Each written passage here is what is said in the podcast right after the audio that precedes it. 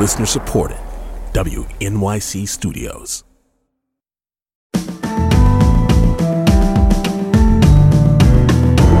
From WNYC Studios, I'm Brian Lehrer. This is my daily politics podcast. It's Friday, October 13th. One thing about the Israel Hamas war is that there are divisions on the political left that are painful right now in various ways to people in various communities who often agree on other things. After last Sunday's pro Palestinian rally in Times Square, endorsed by the Democratic Socialists of America, just a day after the initial attack by Hamas terrorists, for example, and which Politico reported included chants of resistance is justified when people are occupied and cited reports of a Nazi emblem being shown and Israeli flags burned and trodden on. Congresswoman Alexandria Ocasio Cortez, obviously a prominent member of the DSA, issued a statement saying, quote, the bigotry and callousness expressed in Times Square on Sunday were unacceptable and harmful in this devastating moment. It also did not speak for the thousands of New Yorkers who are capable of rejecting Hamas's horrifying attacks against innocent civilians, as well as the grave injustices and violence Palestinians face under occupation, unquote, from AOC. We're seeing divisions on college campuses, as this will be a day of protests around the country and around the world. The student body president of NYU's law school had a job offer rescinded after posting in a newsletter Israel bears full responsibility for this tremendous loss of life. I will not condemn Palestinian resistance, unquote among other things. Harvard is in a debate about a similar statement by a coalition of student groups also holding Israel entirely responsible for last weekend's attacks by Hamas. We'll get the views now of Julia Ioffe, founding partner and Washington correspondent for the national politics site Puck News and co host of their newsletter, Powers That Be, uh, a co host of their podcast, I should say, Powers That Be. She's been on before with reporting and views primarily about the war in Ukraine.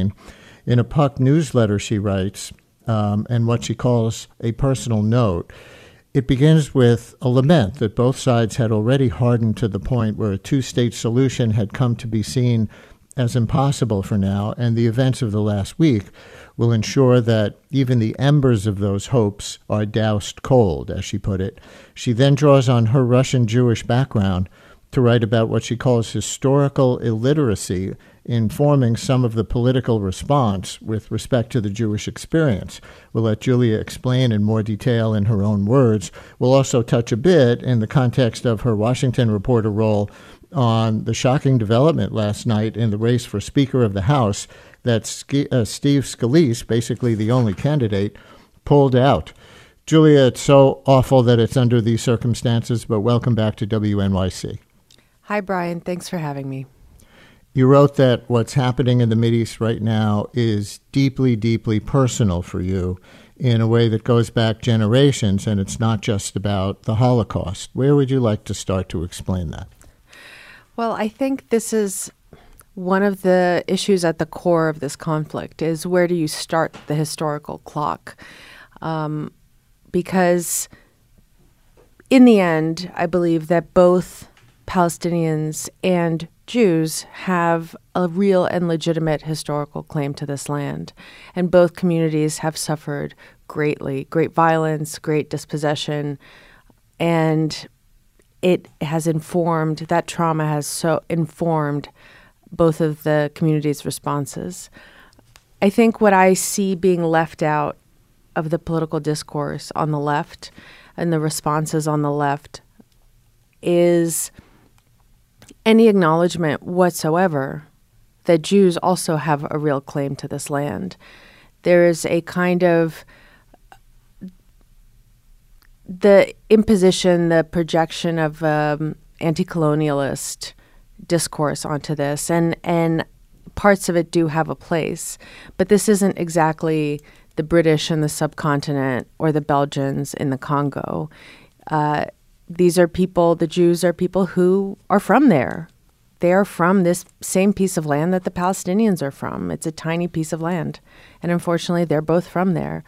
The Jews live there 2,000 years ago, I get it. It's a very long time. But again, it's a question of when you start the clock. And there has been a continuous presence in this part of the world uh, by Jews, despite the fact of their violent, violent expulsion by the Romans and the renaming of what was then known as Judea to Palestina. The Jews were then scattered all over the world, including across the Middle East, where a lot of Jews who are not white are from.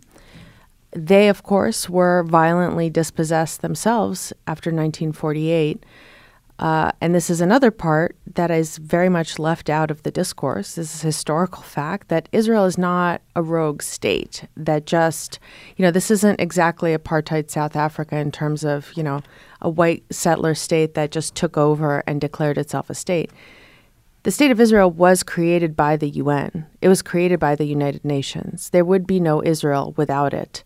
It is uh, a state that was created and in some ways blessed by the international community. There was also a Palestinian state that was supposed to be alongside it. It was not contiguous, not very much a, a defendable state, but that was the case for what was, what Israel was as well uh, under the UN plan. The Israel, uh, the Jews who had just been decimated in the Holocaust took whatever they could get. The Palestinians wanted more also understandably. Both I understand why both sides did what they did. Uh, but in the war that followed, when Palestinians fought back and Arab countries invaded, Jews from all over the Middle East, from Yemen, from Iraq, from Iran, from Syria, from North Africa, Tunisia, Morocco, Algeria, were violently expelled and dispossessed. There were nearly a million of them, and they all came. A lot of them came to Israel, and so, again, it's a question of what do we highlight? What facts do we omit? Where do we start the clock? And whose claim to the land is more valid than somebody else's? And what I find on the extremes of both sides of this discourse is that there is a selective erasure of the other side. You see this in the right wing uh, of the Zionist movement, of Israeli politics, right wing here in uh, the U.S. as well saying that the Palestinians are just Arabs. They're not, there wasn't a real Palestinian people. Uh, they're not real. This is just something created to basically get in Israel's way, which is also not true. And um, this kind of erasure of the fact, of the very complex and messy fact that both of these traumatized people have a real historical claim to the land, um, I think makes a solution more difficult to reach because how do you figure out a political solution to this without a full grasp of the facts? I wager that you can't. Here's a text from a listener on the question of where we start history that you're raising. Listener writes, a 2,000 year old claim can't be equated to people who are living there now, for heaven's sake. The Norman invasion of England was less than 1,000 years ago. Should we kick all Norman descendants out of their homes, seize their farms, ghettoize them like the Palestinians have been, and replace with people who were there 2,000 years ago? Uh, no, but I think uh, what happened in uh, 48 and before that was some of that, some of what you're describing, and also some uh, settlement where people bought land. This became their property, and the same. I would I would challenge the uh, listener to ask herself the same question about the Israelis. What do you do with the fact that people have been living, Jews have been living there now for almost 80 years? And do you dispossess them? Do you kick them out? What happened? I mean, what happened in 1948 was a tragedy for the Palestinians, but now we have a different reality on the ground. And what do you do with that? Another thing I've been thinking about is Monday was Indigenous Peoples Day.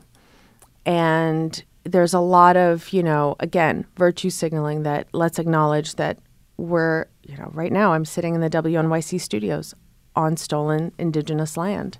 And a lot of the American left that is uh, talking about decolonizing Israel, I let's decolonize America as well. But I think people don't want to give up their homes that they built, that they bought. Like they, there are people who arrived there much later that didn't dispossess Palestinians. And what do you do with the fact that both of these people have a real claim to this land, have real connections there, have homes there? Do you dispossess and kick out another population and create more tragedy? I just, I'm not saying that one was okay and one isn't. I'm just saying that this is a profoundly complex and messy ball of problems. And again, what is the solution that your listener is offering? Neil in Brooklyn, you're on WNYC with Julia Ioffe from Puck News. Hi, Neil. Hi, hi, Brian. Uh, well, kudos to your guest. Uh, um, I was not familiar with her previously, but you know, I studied the Israel-Palestine conflict at the School of Foreign Service at Georgetown and worked in a think tank in D.C. talking about the two-state proposal uh, in the late 70s and 80s, long before Oslo.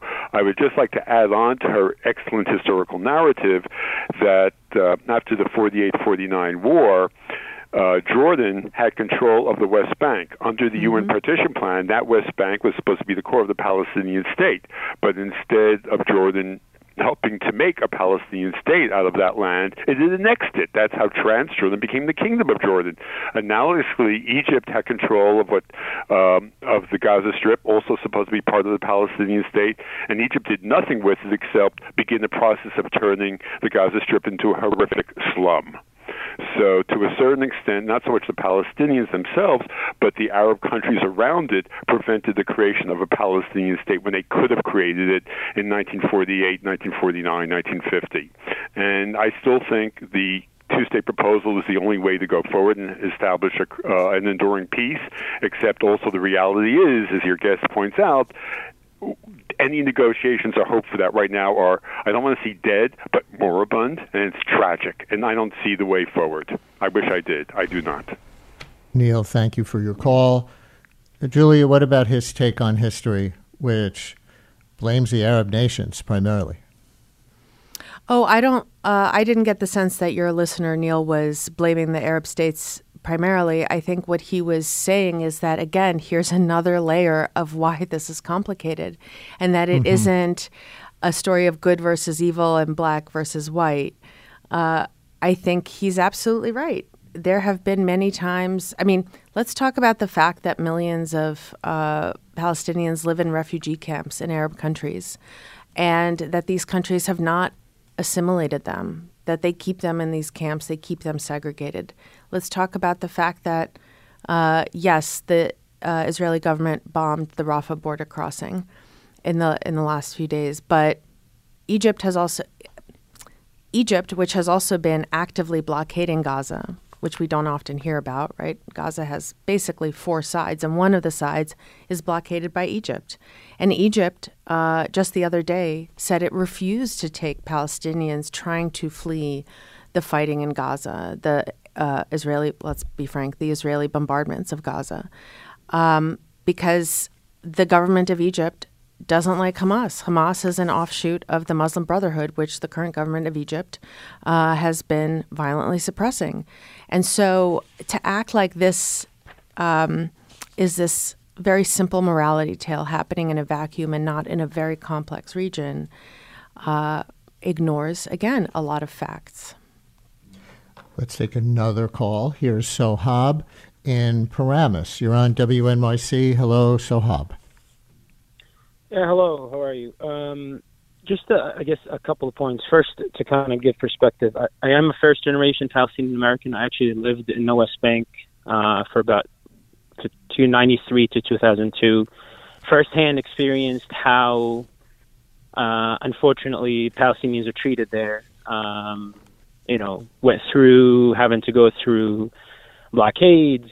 You know, my school was shot at multiple times. I was just for walking in the street for doing absolutely nothing was shot at. But in any case, I guess let's we'll, we'll ignore we'll ignore all that. I love how she um, how the uh, person you have there used the UN and how the UN had set up a state of Israel. Well, let's kind of go to that. What does the UN consider the West Bank and Gaza? They consider them occupied territories. That's known to everybody, right? occupation is illegal. You're not allowed to have settlements in those areas. Yet, what has continued year after year after year is more building of settlements, more you know incursions into occupied territories consistently by uh, the Israeli forces, taking in prisoners, taking in children prisoners, right? Uh, um, and continually, you know, uh, killing people. And what's happening in Gaza now is not new to Gaza, and it's not because well, you know, Hamas went out and and and did what they did. It's it's a constant thing that continually happens. Just from the beginning of this year up to before this, right, there were over 350 people killed, including children. It, it's not really mentioned anywhere, right? This is a constant thing that happens consistently. Yet, when when you know Palestinians do something, it's just you know, the entire world turns around and says terrorists. I mean, it was called by their own defense minister when they said that, okay, we're going to shut down water, uh, um, you know, cut down food and everything, which, you know, Israel controls, which is a war crime. I don't know why when, when you cover it, you say it's possibly a war crime. It's not possibly a war crime. You're cutting down necessities, essentials to 2.2 million people in an area that you control. Right? It is occupied. It's controlled by you. You, you're the one that you know blockaded it everywhere. It is absolutely a war crime. Yeah, that's not really mentioned anywhere. So it's it's you know, with all due respect, yes, you can look back two thousand years, you can look back however far you want to go back, and there are Jews that are have lived there forever, lived side by side with Palestinians. Let alone Palestinians actually, when the Jews came in before forty eight, they welcomed them. They welcomed them to their areas. They lived side by side. They were neighbors. So what happened in 48? You're like, nothing exists. And it's just, you cannot equate what the Palestinians are going through at all, ever, for the past 70 years to anything that the Jews have gone through in Palestine. Right? Sohab, let me just, let me let me get a reaction from Julia. Thank you for putting so much on the table. And Julia, there was a lot there. Mm-hmm. Um, where would you like to enter? Well, first, also, Hub, uh, you said let's ignore all that. I don't in any way want to ignore what you went through and what uh, your friends and family go through on a daily basis in the West Bank and Gaza, which are illegally occupied territories. Uh, it is horrible, it is brutal, and it is illegal. What uh, the Israeli government has been doing in terms of uh, settlements and seizure of Palestinian homes and Palestinian lands, and the way it has treated Palestinians in these areas is indefensible and I have never defended it. I think it is it is horrifying and unjust and I hear the pain in your voice and I think it I I mean I get it. It's horrible and I can understand why you are hurt and angry and despondent and why so many Palestinians are as well. Uh, I don't want to diminish that in any way. Now, the U.S. won't denounce the order for a million plus Palestinians to leave the north of Gaza in the next 24 hours. Here's Pentagon spokesman John Kirby on MSNBC this morning. That's that's going to be a, that's going to be a tall order, uh, given how densely populated it is. Given that it's a scene of combat, uh, there, there, are bombs falling and strikes uh, happening. Um, that is a lot of people to move in a very short period of time. We recognize the challenge there. I think the IDF recognizes the the, the challenge there. We don't want to be too much uh, into the armchair quarterbacking about everything that they're doing at a tactical level. But again, we understand what they're trying to do and why they're trying to do this uh, to try to isolate the civilian population from Hamas, which is their real target. Pentagon spokesman John Kirby. Surprised by that at all? No, not at all. I think uh, what you've seen coming from the Biden administration since Saturday is uh, a firm commitment to Israel and not uh, publicly second guessing or questioning their decisions. Whether there is, I'm sure there are conversations happening in the background but uh, their clear policy has been, and you saw it in an interview earlier this morning with uh, Jon Finer, the Deputy National Security Advisor with Politico's Playbook, where he said, We're not, the last thing we're going to do is publicly address, you know, suggestions to them. So um, I think there's also a political uh, calculation being made here domestically. that uh, Biden, as he heads into uh, a tough reelection campaign, one of the things that, to use a charged word, uh, the Republican Party has colonized in this country is support for Israel. It's done with some grotesque uh, motivations, including theological and eschatological ones, right? Being that if, if, Jews all go back to Israel, it will usher in the second coming of Christ. The believers will be raptured. Us Jews will all die a horrible death, and the Muslims will too. Um, but you know, this used to be a bipartisan position, support of Israel, and uh, it has been fracturing the Democratic Party. But I think the calculation that the Biden administration is making here is that actually support for Israel is more popular than meets the eye, especially in that middle, and um, that that's what they're going to go for going into this election. And part of that is publicly reiterating over and over again that they're backing Israel to the hilt. They've got their back no matter what, and they're not going to publicly second guess what they're doing. I imagine soon we will start learning about some of the conversations that are happening uh, in private. Julia Ioffe, I O F F E, in case you're looking her up, founding partner and Washington correspondent for the national politics site Puck News and co host of their podcast, Powers That Be. Thank you so much. Thank you, Brian.